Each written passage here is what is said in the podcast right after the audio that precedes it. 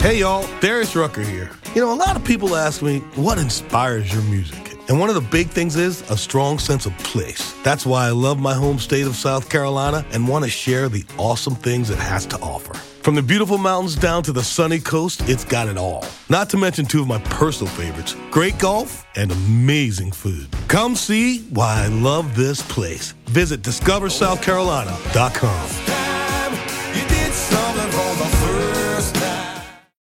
When you need mealtime inspiration, it's worth shopping Kroger, where you'll find over 30,000 mouthwatering choices that excite your inner foodie. And no matter what tasty choice you make, you'll enjoy our everyday low prices, plus extra ways to save, like digital coupons worth over $600 each week. You can also save up to $1 off per gallon at the pump with fuel points. More savings and more inspiring flavors make shopping Kroger worth it every time. Kroger, fresh for everyone. Fuel restrictions apply.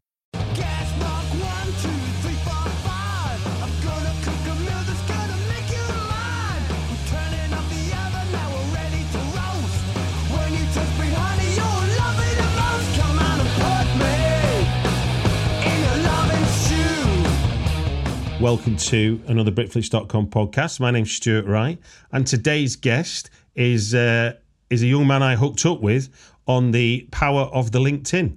Uh, welcome to the show, Ben Cole. Hi, thank you so much. You flatter me by saying I'm a young man. I'm actually 60 years old last February, but I still feel young. It's all relative.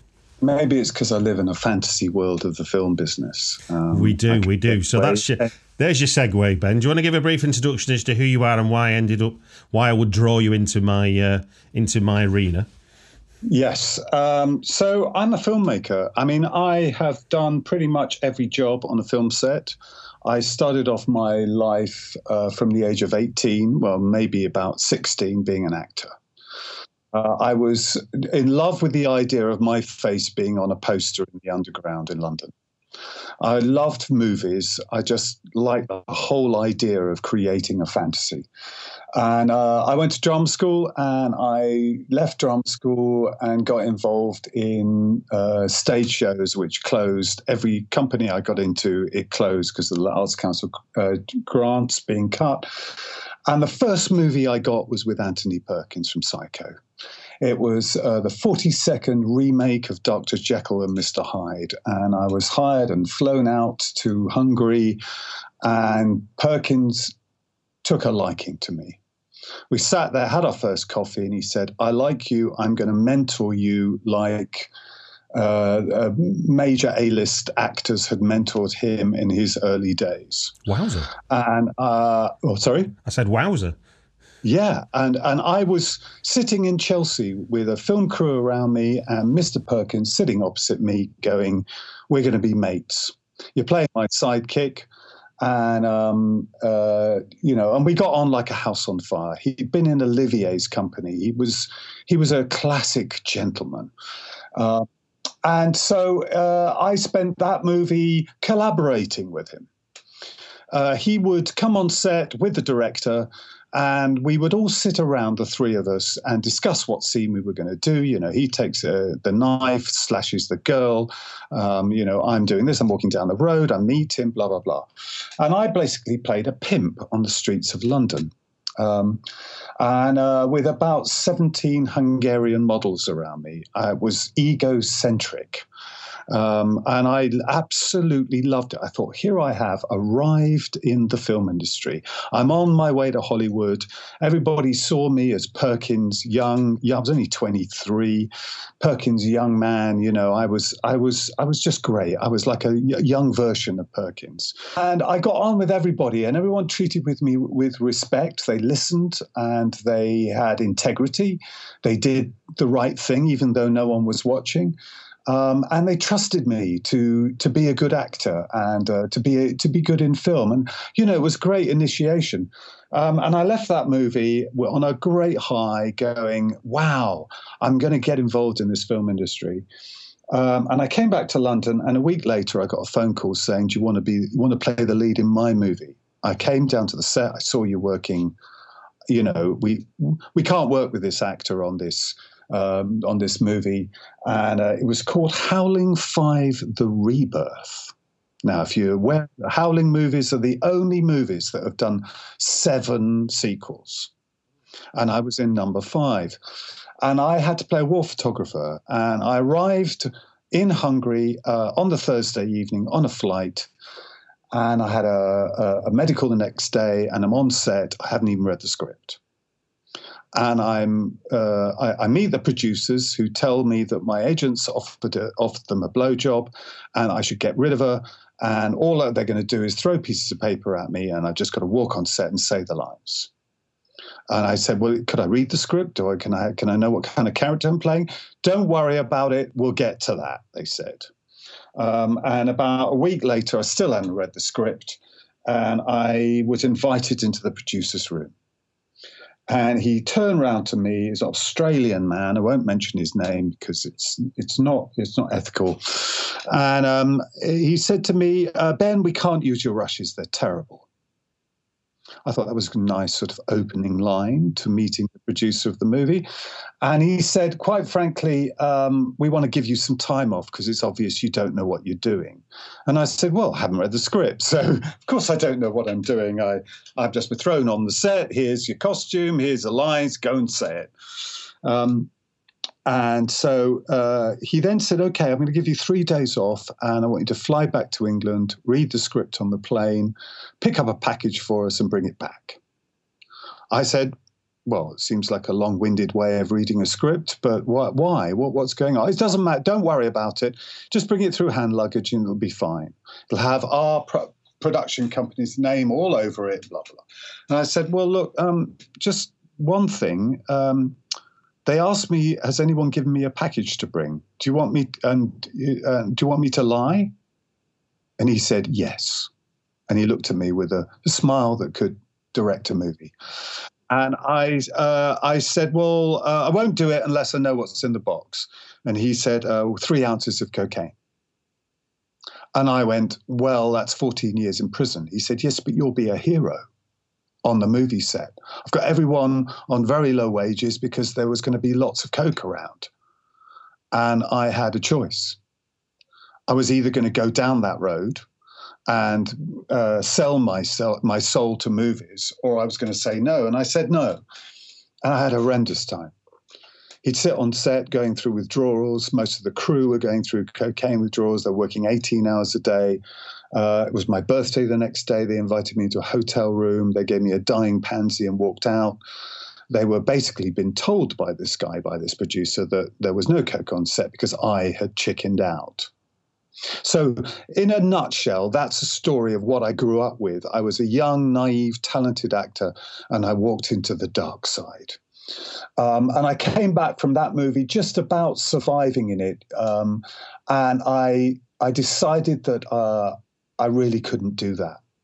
And I spent about eight or nine years trying to do it in commercials and theater, and it was the whole business was changing.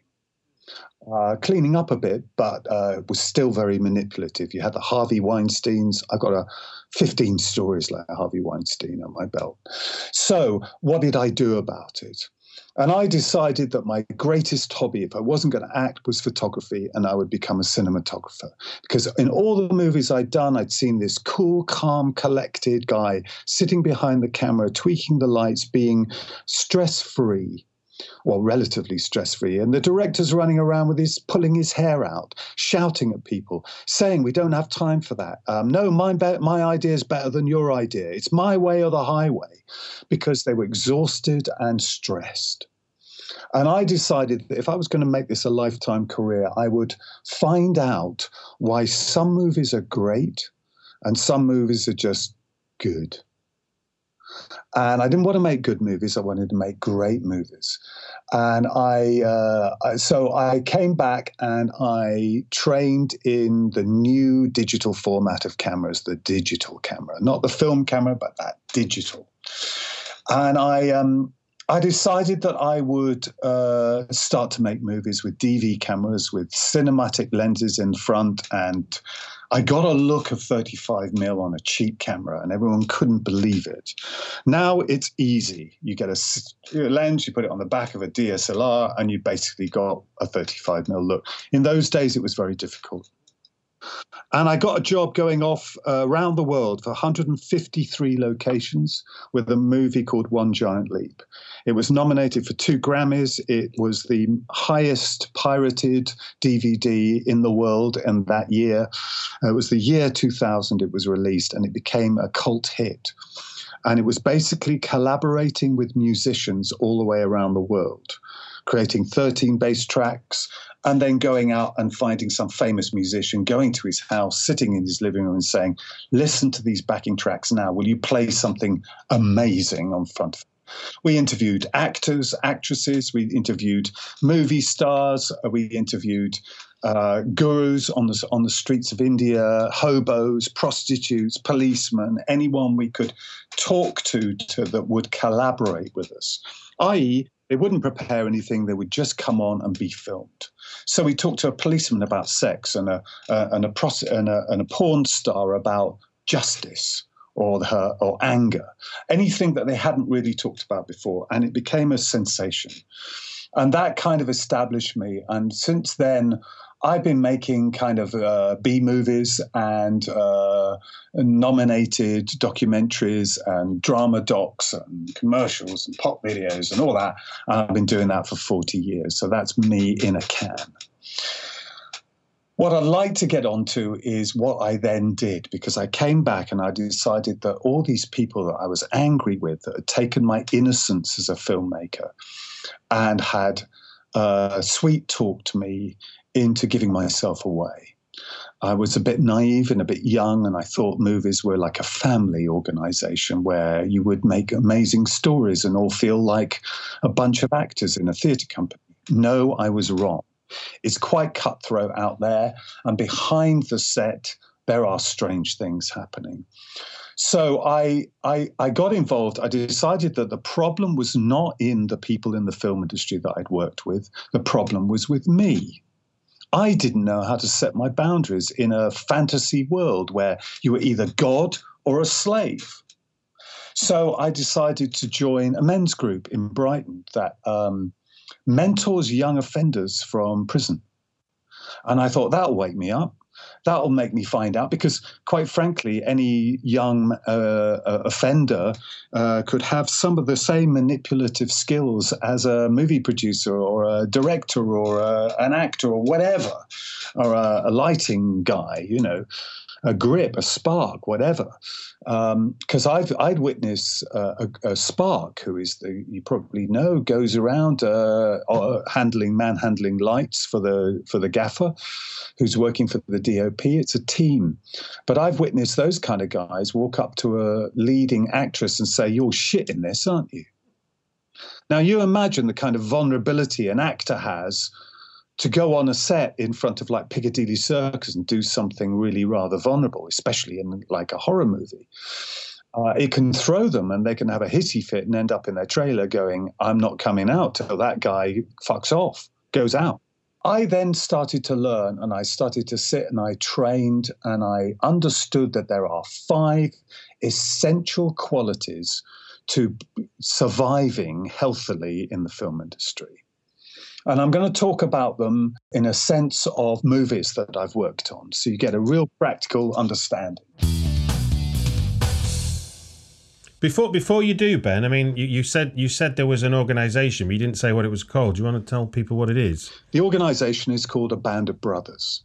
And how did you find? How did you find the Band of Brothers? How did or the, how did I they? Had a mate who rang me up and said, "I hear you want to get involved in a men's group. I know this one starting in Brighton. It's in this guy's loft."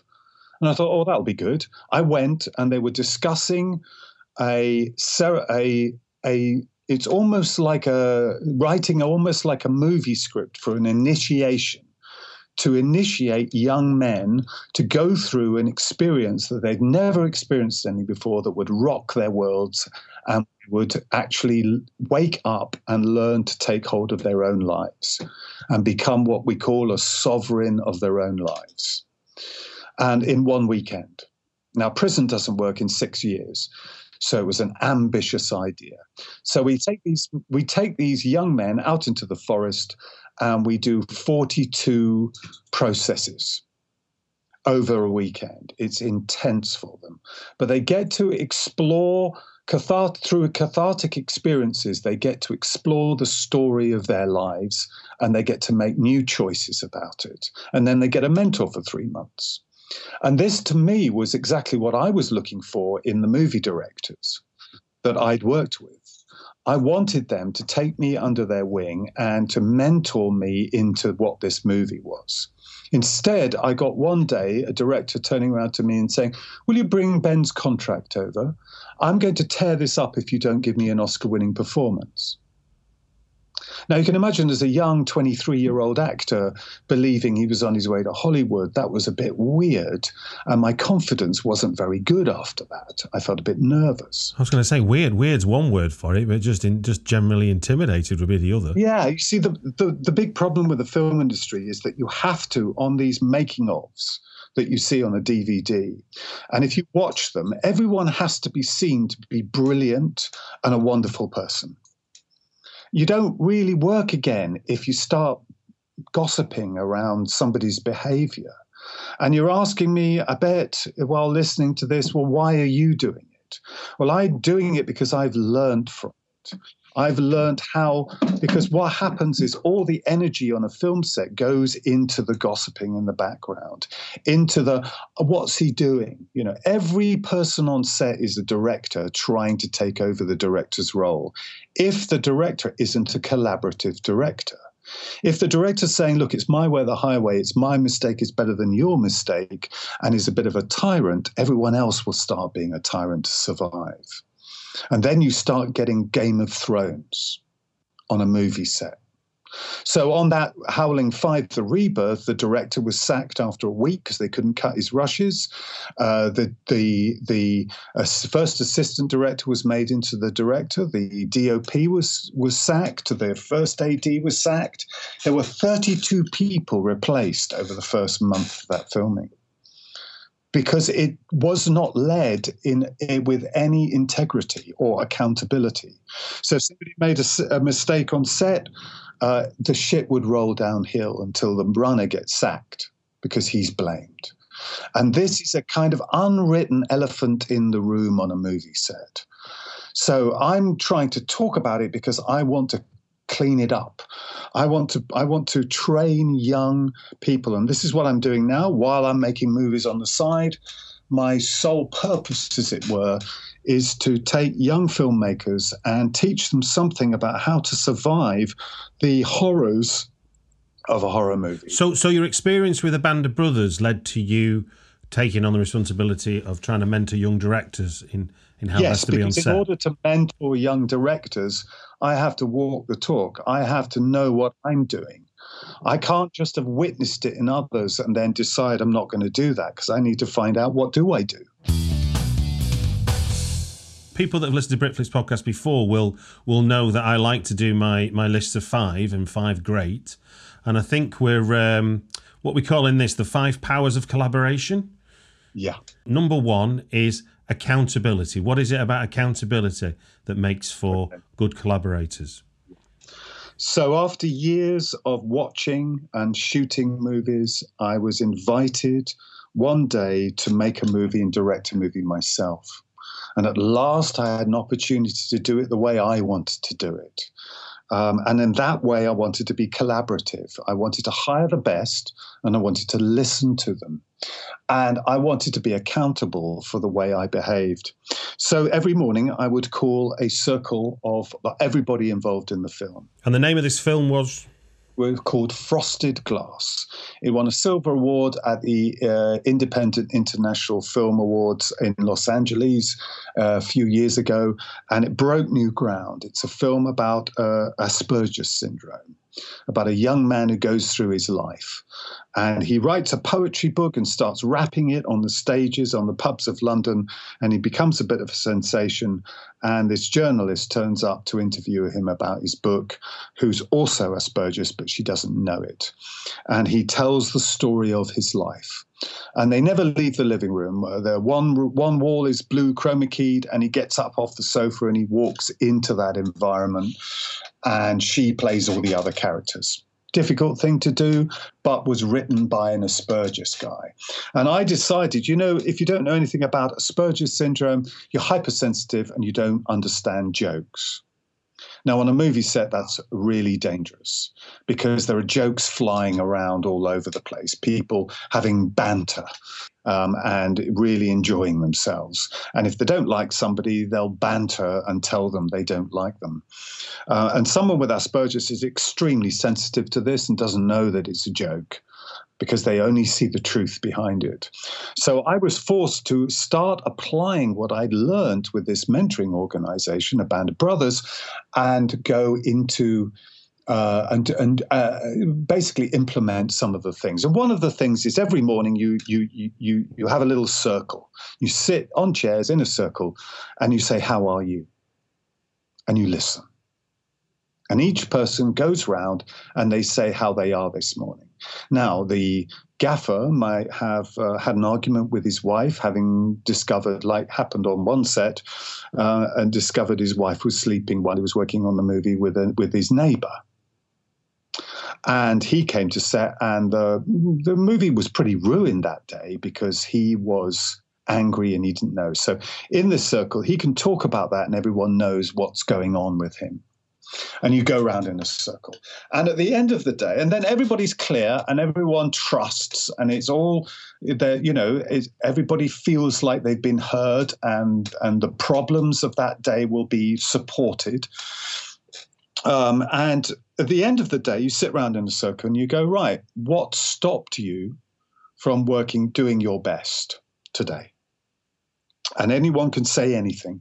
And so one afternoon, uh, the uh, boom operator, who holds the mic over the actors, uh, turned around to me and said, "Well, I I'm angry with you, the boss." He said, uh, "I was sniffing on set today because I uh, I was a lot of dust around and I've been sneezing." And you turned around to me and said, "Oh, you've uh, been doing some coke. Have you spread it around then?" And now, if I'd been an usual director that I've worked with in my life, I would have said, Look, I was only joking. Yeah, can't you take your joke? Come on, let's move on. In other words, I'm not going to listen to you. I am not going to be accountable for my actions because I am God. I'm the director. Instead, what I said was, You're right. I was feeling disempowered. I was stressed and I was trying to make a joke and clear the tense air. So I put my hand up and I said, You're right. I made myself feel better and more powerful because I was being disempowered by making a joke about your past. And I apologize. It will never happen again. If it does, I am accountable for it and you can call me on it. Now, what that what happened was that in a small, sweaty flat, a council flat, in one room, there's a, another family living in the bedroom all day long. In that one room with a glass front on the hottest day of the year, everybody chilled out. They saw that I was accountable for something that I had done that made someone feel not good enough. And the lead actress immediately stepped up and said, You know what? This script needs 27 pages losing. I used to do it at school with, with stories and with my kids' work, my English lessons. I'm happy to edit it tonight and cut down the scenes for the next day. Another guy said, There's nobody doing continuity. I'm happy to keep an eye on costume and make sure the props are right. The producer said, Look, we had a problem with lunch today. I will cook lunch tomorrow in the small kitchen that's just outside the, the room we were filming in. And uh, even the family next door volunteered to do any errands if we needed to. And suddenly we had no problems shooting 70 pages of script in nine days. That's 10 pages a day, basically, seven pages a day. And you feel like that that stemmed from that that you you showing that it absolutely changed the whole atmosphere because I proved that I was not a tyrant director. I was not God. And if I did anything that anybody felt undermined their ability to to do it with joy and happiness and and fun, uh, then they could call me on it, and I would be accountable, and it would stop immediately. Well, this this this segues lovely into your into number two, which is which is about trust and collaboration. Now you've you've cited a film called A Woman Scorned. Do you want to tell us what what what, what trust is to a collaboration? A Woman Scorned is my first drama movie that I ever worked on. It won Scarefest Film Festival, uh, best best short film, um, and it won Acapulco Film Festival as the best short film in year that it was released. I had shot one movie on a mo- movie camera. Um, and I just edited it, and it was sitting on a VHS tape in my loft apartment in Old Street in London. And in walks Treva Etienne. You may know Trevor. He was the uh, Rastafari pirate in Pirates of the Caribbean. He sticks his hand through the bars and it turns to a skeletal hand, and then you realize they're dead. Um, and he was a starring actor on uh, playing. Um, at the National Theatre, he was in BBC dramas. He was the next young face uh, blackface on the BBC cover. Um, he, he he's an amazing guy. He walked into my warehouse saying he would he lost his location for a film, and he wanted to film. And while he was looking around my 2,000 square foot warehouse, which had a set in it and all that. Um, he, uh, he he confessed to me that he'd lost his director of photography that he he'd done the first film. He was awful. He was bad tempered, and he couldn't trust him. Um, and I, I said, fine. And I showed him the tape. And from that moment on, he said, look, I trust you. I have seen your show reel. What you do, you're in charge of. Uh, you work out how we're going to film it, and I will direct the actors. That I'm an ex actor. That's my strength. I recognize your strength. I'm going to trust you that you know what you're doing. Well, we won Acapulco Film Festival with the result. We came up with collaborative ways of editing between scenes, shooting on a Steadicam and then and dropping off to the left so that the next doorway comes up like a clock, and then we go into the next room. Come out of the room, that slips off to the left, and the next scene comes up. It was like watching a, a yeah a clock going round, and it gave us a real style to the film. Um, and you know, you have to imagine I'm a I was a 35 year old white privileged middle class guy on a set full of black actors and black technicians, and he trusted me with everything. Um, and we had a fantastic experience, and it won lots of awards. And I suddenly realized that because he had trusted that I know what I'm doing, even though I'd only made one movie in my in my life, um, he he had empowered me to make it the, to do my best and to decide make all the important decisions myself. Now i've i've i've shot other movies where the directors have stood behind my shoulder and said pan there a little bit ben? Uh, up a bit? No no oh, oh i'm not sure that's right. And they have tried to do my job for me. And what happens is i don't feel trusted and i end up uh, abdicating and saying, you know what, I'll just do what I'm told. And that's when, uh, especially anyone on set is told what to do, they stop deciding what's right for them to do. And as a creative artist, you have to know what you do well. And you have to decide, I'm going to do that because it's what I'm going to love doing. Uh, and too many directors out there, they think they have to act for the actors. They think they have to tell the DOP what to do and it's it's horrendous. Um, and so when I was when I am trusted on a movie and someone turns around and says, "What do you think, Ben?" Because I trust that you know what you're doing, um, I always come up with an amazing idea, and it's fun and uh, it, it's it creates more importantly, it creates a great result.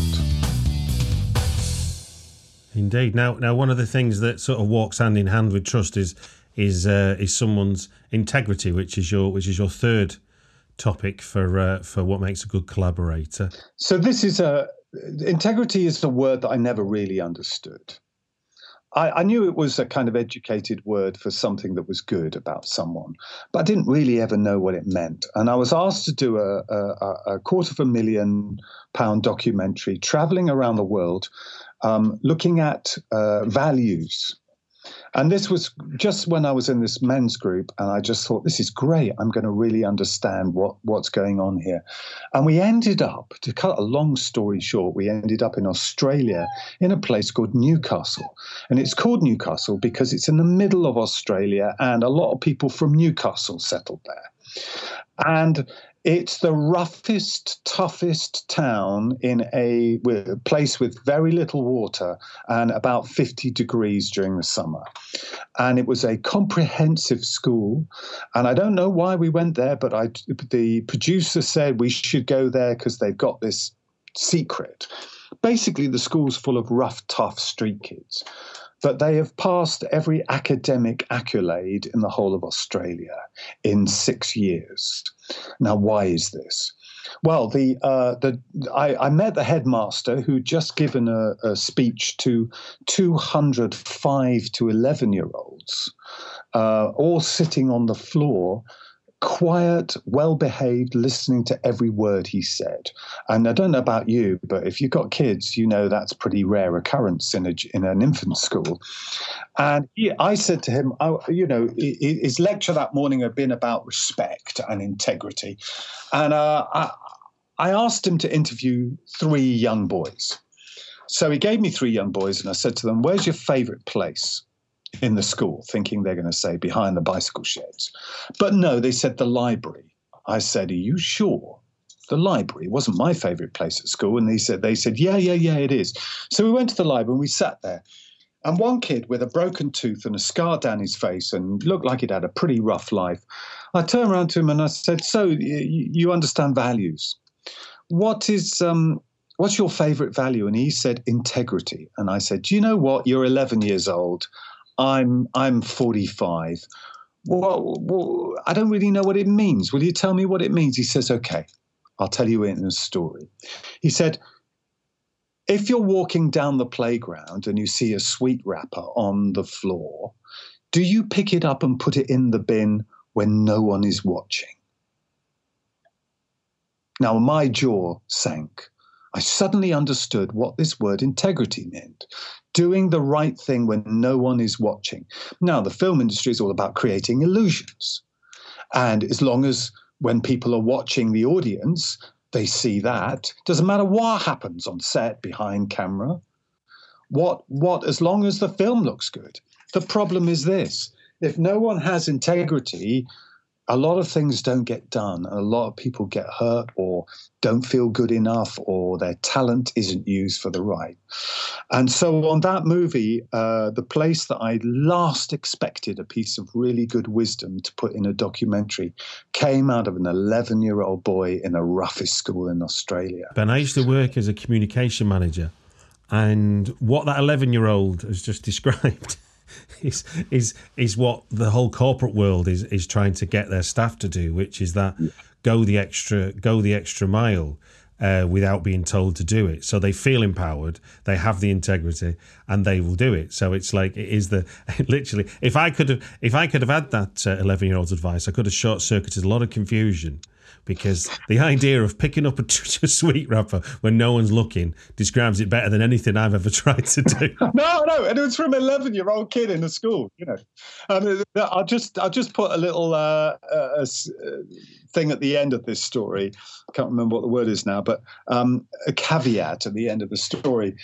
What they found in the school was after one term of teaching these concepts to these children, their parents were coming back to the school on parents' evenings saying, We demand that you give us evening classes. And they were like, What? And they said, Well, I've got my child coming home at, uh, at, the end of the day, and he's calling me out and telling me I have no respect and no integrity well, what the fuck does that mean? What are you teaching my kid? Because he's suddenly waking up and he's suddenly doing his homework and doing everything I ask him to do. I mean, I want to know what are you teaching him? That now imagine you do that in the film industry. You get everyone to serve the film and serve the fact that it is that I every action I do is serving that they were going to make a good film, not going to make me look good. There's that famous um, example, isn't there, at NASA? Where a guy goes up to the was was speaking to the was speaking to the cleaner and he says, "So you know what's what, what, what's your role in all this?" And he just said, I help people get on the moon. Because we, obviously, the, the theory being without a clean NASA, you don't, it's a mess. And then if it's a mess, maybe people don't get to do the job as well, and so on and so forth. So if you understand your role is putting people on the moon, not sweeping the floor, equally, your role as a spark isn't just to make sure the electrics are right. Your role is to ensure the smooth running of a film. And if that's everybody's role in the film, then it's easy to imagine what's what's the best thing to do whenever you're faced with two choices. Which one's going to make the smooth running of the film? Yeah. So which choice do I make? And constantly on a movie set, you're meeting forks in the road. Now, I could go over there, which could make my life easier and get someone else to do the job, or I can go to the left and I can actually do the right thing when no one's watching. And I can make sure that that guy's job is easier because I'm doing the right thing. Now, number four in your uh, in your list of five is not a word I thought I was thinking we were going to be tackling, but but you've given me assumption, and that's got why have the writer on set as a question next to it. So, do you want to talk about what what assumption means in terms of collaboration in a film? So, the last movie I did as an actor was a $25 million movie in Cinecittà in Italy. It was with Adriano Celentano, who's a major Italian star, Toto Cascio from Cinema Paradiso, and Christopher Lee and Carroll Baker from Hollywood. This was a big deal. This is $25 million. And the uh, the director on the set had made the assumption that unless the actors knew, uh, unless the actors were directed every inch of the way. Chin down, little smile there, little look there, uh, be a bit more grumpy here, be be angry here. Unless they did that, he wouldn't have a good movie. He made the assumption that no one knew what the fuck they were doing. Even Christopher Lee, who'd done 40, 400 movies in his life. Carroll Baker, who'd starred opposite Marilyn Monroe in most of her movies.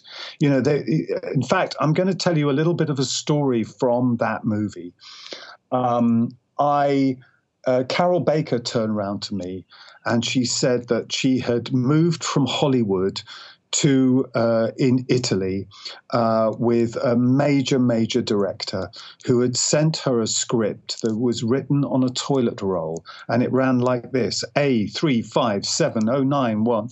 And what he was going to do was going to get her to just speak gobbledygook, and he was going to dub Italian on the end of it. This is how they worked in those days.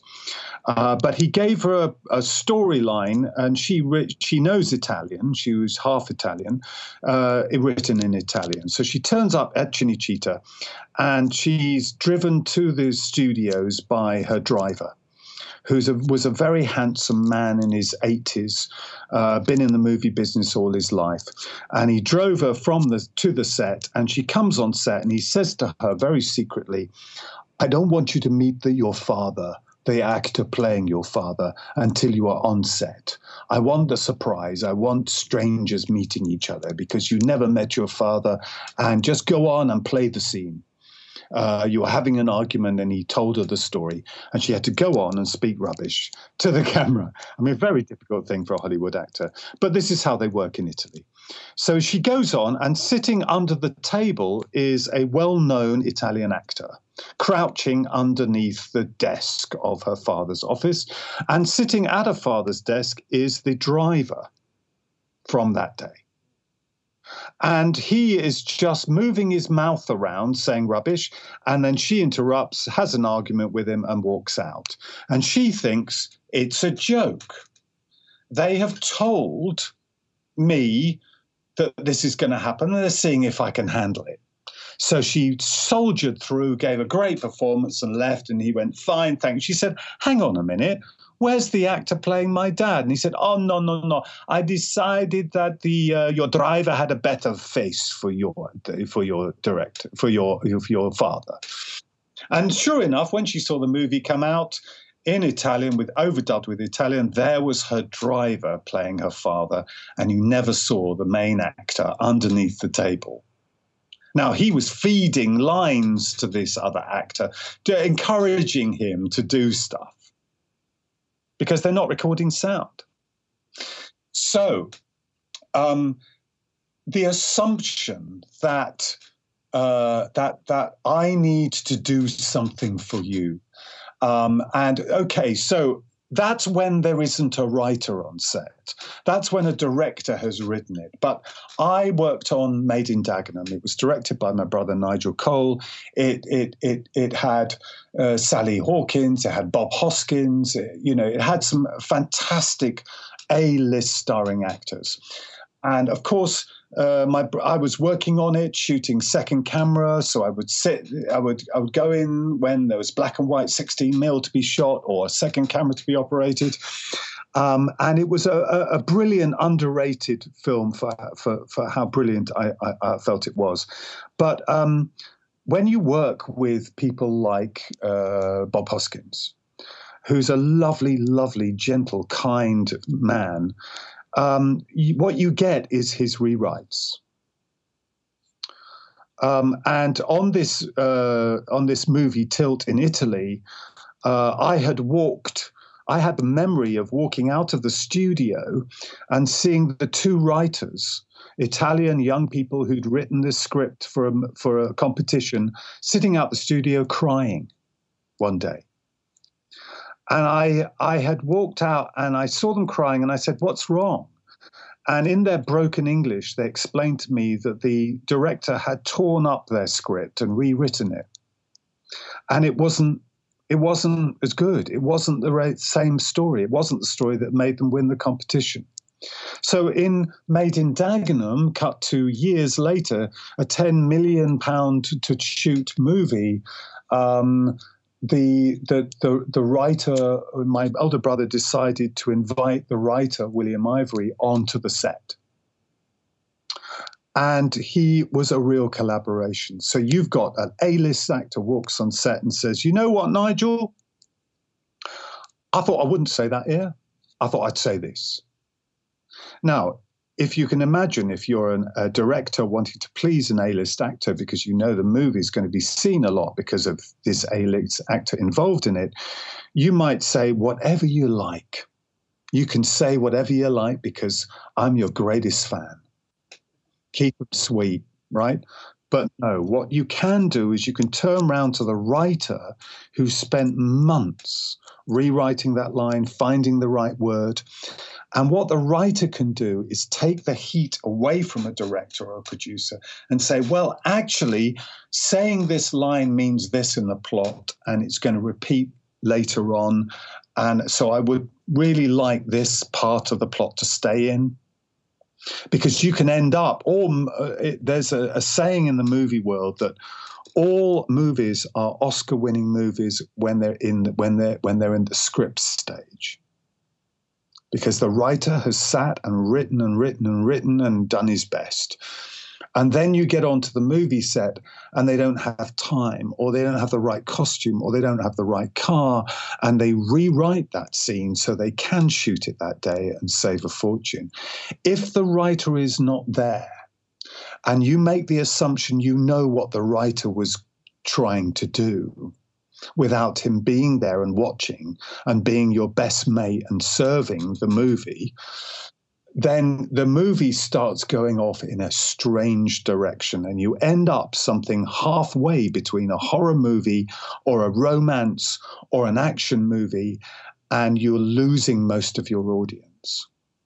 You know you're either a horror movie person or you're an action movie or you're a romance movie depending on who you're watching the movie with when I'm watching a movie with my wife, I like different kinds of movies than I would if I was on my own and having a few beers with the lads, if you know what I mean.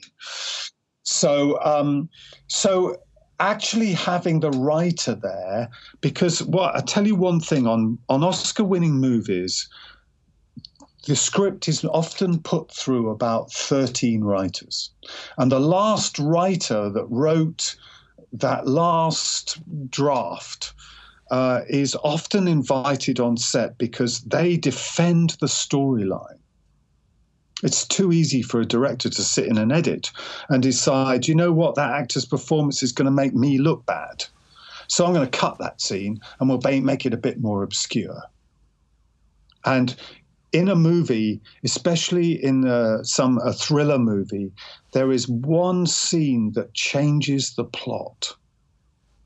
And if that scene is cut out because somebody didn't do their job properly, because they were exhausted or stressed, or something had distracted them, something more important had distracted them that day, then the scene, the, the movie ends up without that scene that changes the plot.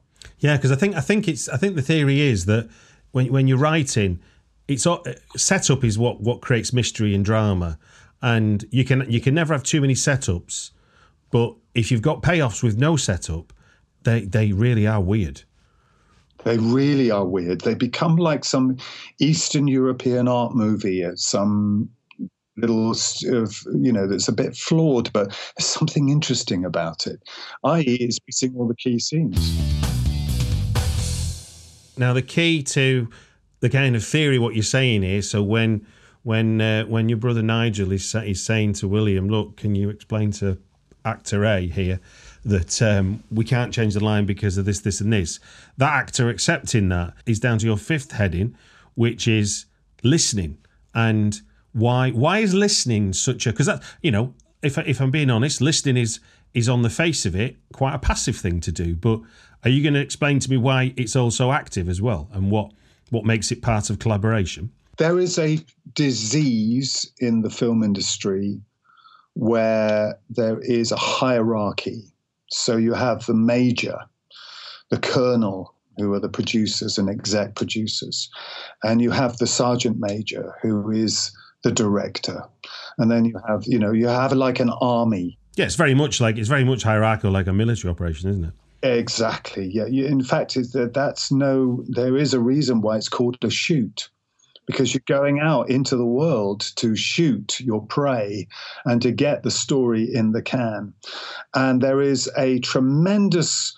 Uh, temptation as I once took my mother on a Spielberg set I was invited by one of the technicians to go. It was set in London in the Docklands. It was uh, it was war happening, and there was Spielberg with his entourage. And I took my mother on set, and she managed, because of her grace and charm, managed to end up sitting around the monitor with the director. Um, and he and she was sitting there, and she turned to the director and said, "Do you know what? Why are you doing it like that? Shouldn't you be doing it like this?" So she made an assumption. Did the penny drop as much as it did just for me? no, I immediately walked up to her, put my hand over her mouth, and dragged her by her hair away from the set as quickly as possible without any. No, I, I didn't. But you know what I mean? That was what I wanted to do. This is Spielberg, for God's sake. Um, so, but the problem is, she was right. And when I saw the movie, I saw, I remembered what my mother had said, and I, I realized that that day was a stressful afternoon. And of course, Spielberg wasn't going to listen to some fucking guest's mother who would come up on set. And I and I and I'll go back. Uh, I'll go back to the the first Frosted Glass movie. Uh, I nearly didn't do that movie. I was on a short film with a Steadicam strapped to my body, walking through a church door, out of time and stressed. And a young uh, young guy walks up to me in a cowboy hat with a stutter and said, oh, "Excuse me, um, I've written a, film, and uh, would you shoot my film?"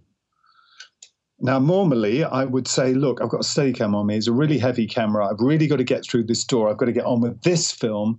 I can't consider any others. You know how many people a week come up to me and say, I like the way you work, but I really would, you know, would you do my movie for me? But there was something about this kid. He had a cowboy hat. I like wearing cowboy hats. He had a stutter.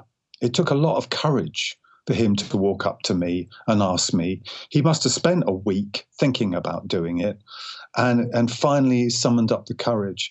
And he had a, a syndrome called Asperger's syndrome, and he'd written it from his personal experience, and no one had ever done that before. And suddenly, I thought, hang on a minute, I've got to listen to this guy. And he's told me a story in about 30 seconds, which for a man with a very bad stutter is an achievement, believe me. He said he'd worked in a law firm as a filing clerk for 12 years. He had saved a thousand pounds a year out of his very badly paid job, and he'd saved twelve thousand pounds.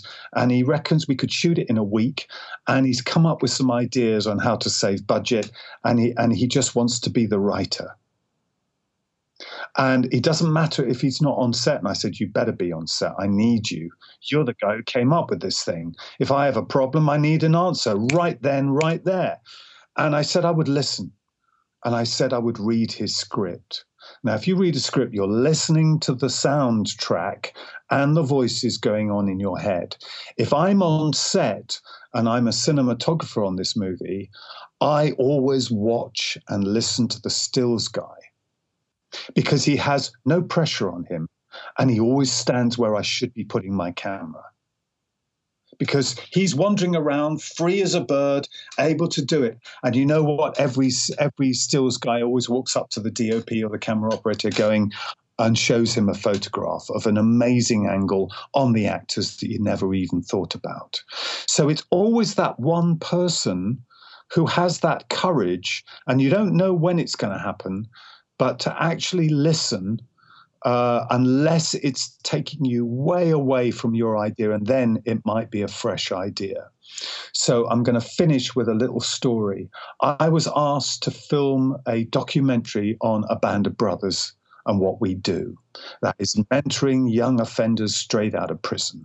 And we have an 80% success rate and the CEO of the charity called me in and he said, Ben, I want to make you a, I want you to make a documentary about what we do. The problem is you can't film what we do. Now you can imagine, I make a documentary about what people do and what it means. And I can't film anything because they've got to keep this a mystery. So I said to him, Well, I'm sorry, this gives me a really bad problem. What the hell am I going to film? And he said, I don't know, Ben, but you've been with us for 12 years, you've trained in our techniques. Why not just go, go to people and listen? Now, the greatest honoring I can of your talent as a pod maker is listen to you. It's something that I teach and something I need to learn. In fact, everything that comes out of my mouth as a teacher of a mentor of young filmmakers is I need to learn it too. Because by teaching, by by directing, by instructing, by uh, by by listening to others, I get to learn what I need to learn. And every time I do it, so I went off and I interviewed 42 men some had gone to prison, some had been for GBH, some had sold drugs, some had become mentors later on in their life. Most men had a reason why they wanted to do this. And uh, you've seen the film. It's 56 minutes of men talking and possibly the most boring thing you can do in a documentary is just have talking heads. Um, I, ha- I, was able to charm and spar- smar my way into filming just a few of the little processes to demonstrate what people were talking to. But I got, I got things like, you know, when I go into anger management, I get this posh woman who comes in with glasses and uh, a clipboard, and she sits down, and I know nothing about her, and she wants to talk me to talk about my private life, and she says to me, "I know why you're angry. You're angry because of this." And you know what? I think, sod her. What the fuck does she know about my life? I don't trust her, and I shut up. No one has ever asked me, why are you angry? That's a bit weird, isn't it? Because everyone wants to know why I'm angry.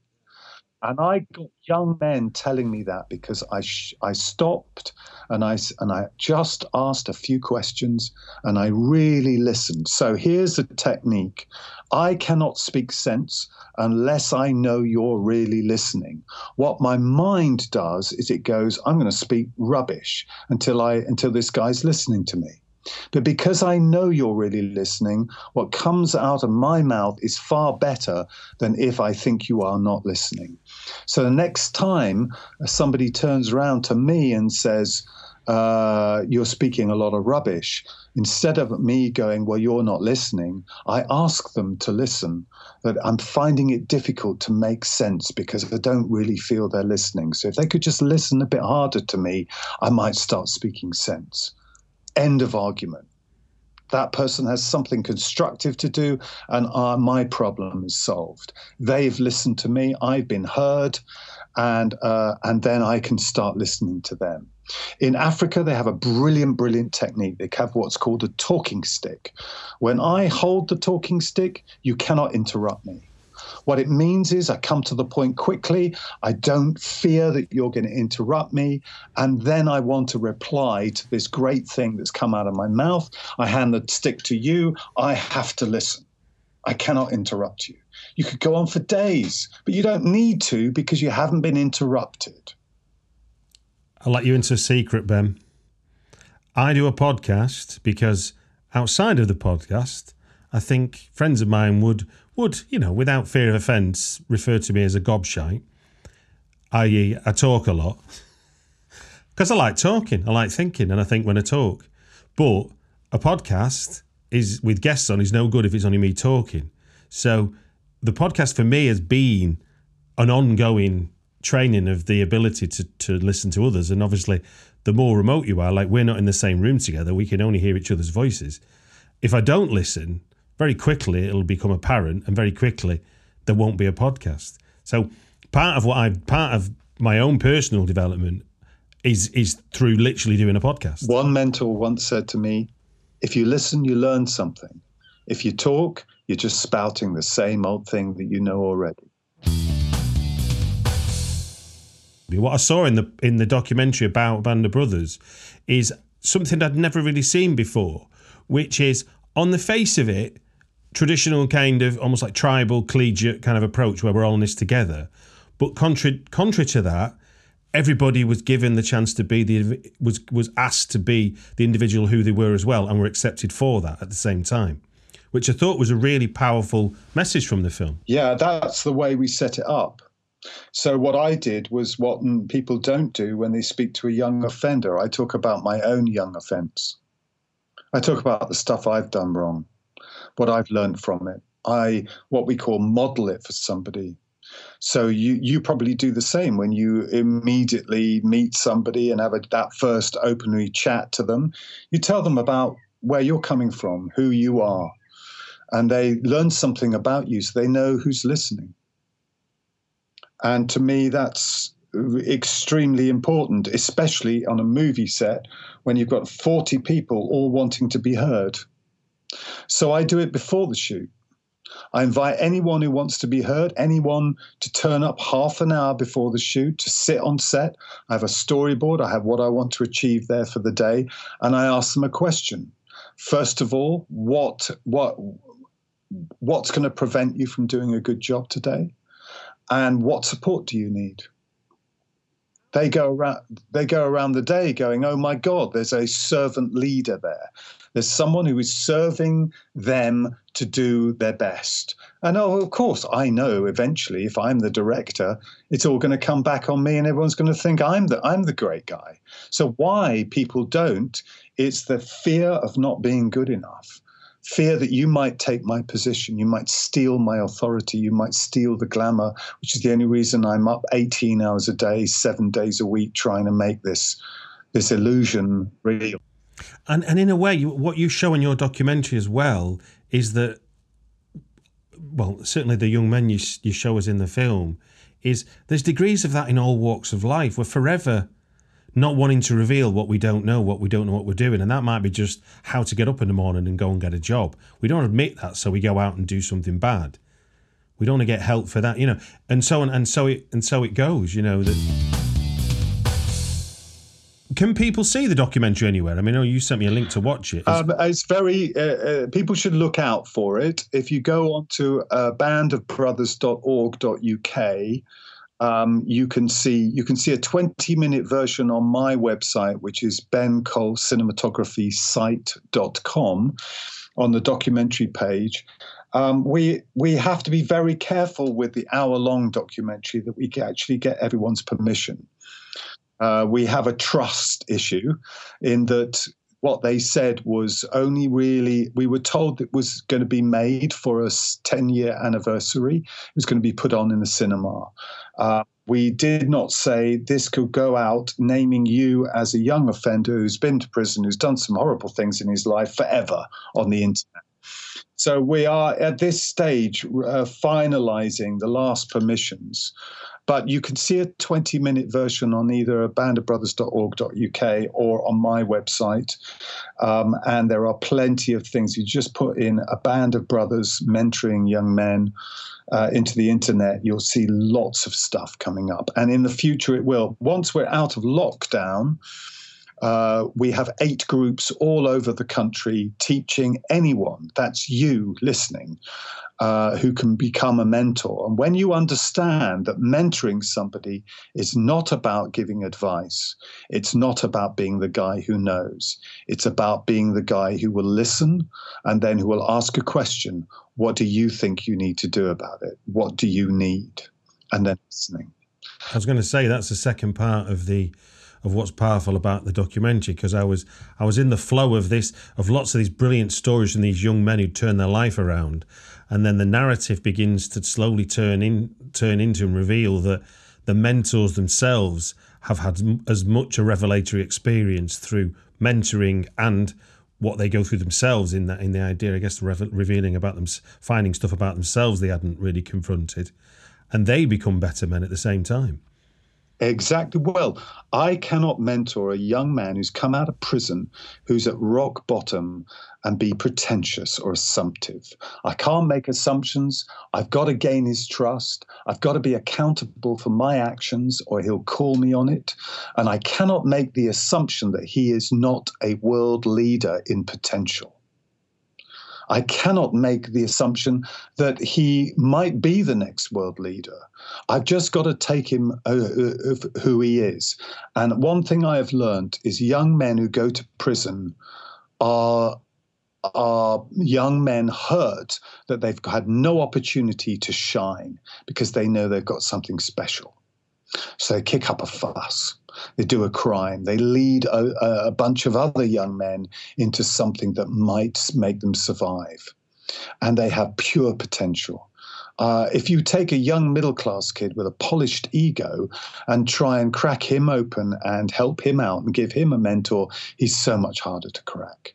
He's got more to lose, and he wants his polished ego, and it becomes uh, a fight, a fight between um, you know, uh, somebody who is hurt can heal, but somebody who doesn't even know that they're hurt, doesn't even know that they're ruining this movie, well, they've got to know it first and then ask for help.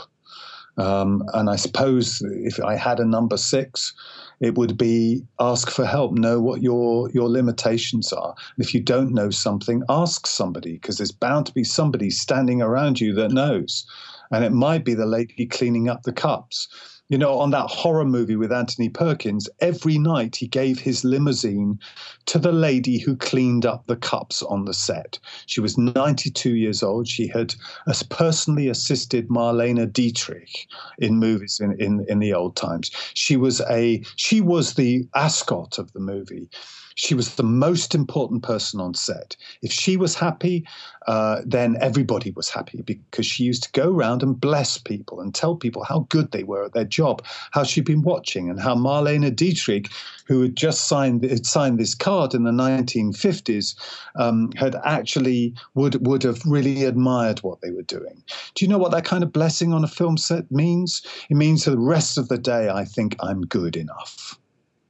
And so Anthony Perkins used to pour her a glass of brandy and give it to her as she climbed in his limousine and he would walk back to the hotel with me and we would talk about the movie industry mm. and she would have a beautiful ride home as a movie star she really was mm. listening Perkins listened to her, listened to her experience, realized she was the most important person on the set. What did she do? She cleaned up the cups. Well, look, I um, I wish you luck finishing off band, your Band of Brothers film, a ten year celebration. And before you go, I'm just going to quickly. So the five the five great powers of collaboration, which you've talked about to uh, at length on each one is accountability, trust, integrity, assumption, and listening. Um, and I think I think there's a lot to take there's a lot to take on board there. So I'm not gonna I'm not gonna try and sum it up myself as to what it all means because I think I need to ponder that. Uh, it just gives me to say thank you very much for giving us your time on the Britflicks podcast. You're welcome.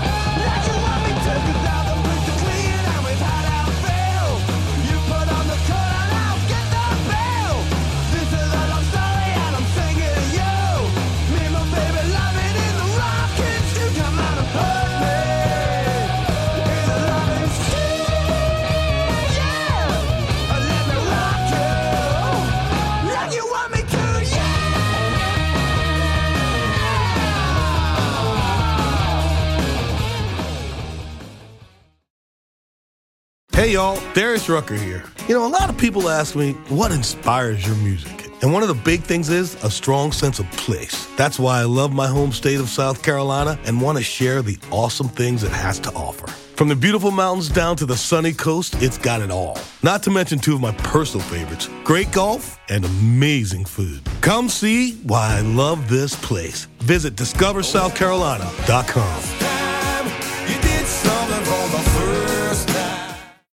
When you need mealtime inspiration, it's worth shopping Kroger, where you'll find over 30,000 mouthwatering choices that excite your inner foodie. And no matter what tasty choice you make, you'll enjoy our everyday low prices, plus extra ways to save, like digital coupons worth over $600 each week. You can also save up to $1 off per gallon at the pump with fuel points. More savings and more inspiring flavors make shopping Kroger worth it every time. Kroger, fresh for everyone. Fuel restrictions apply.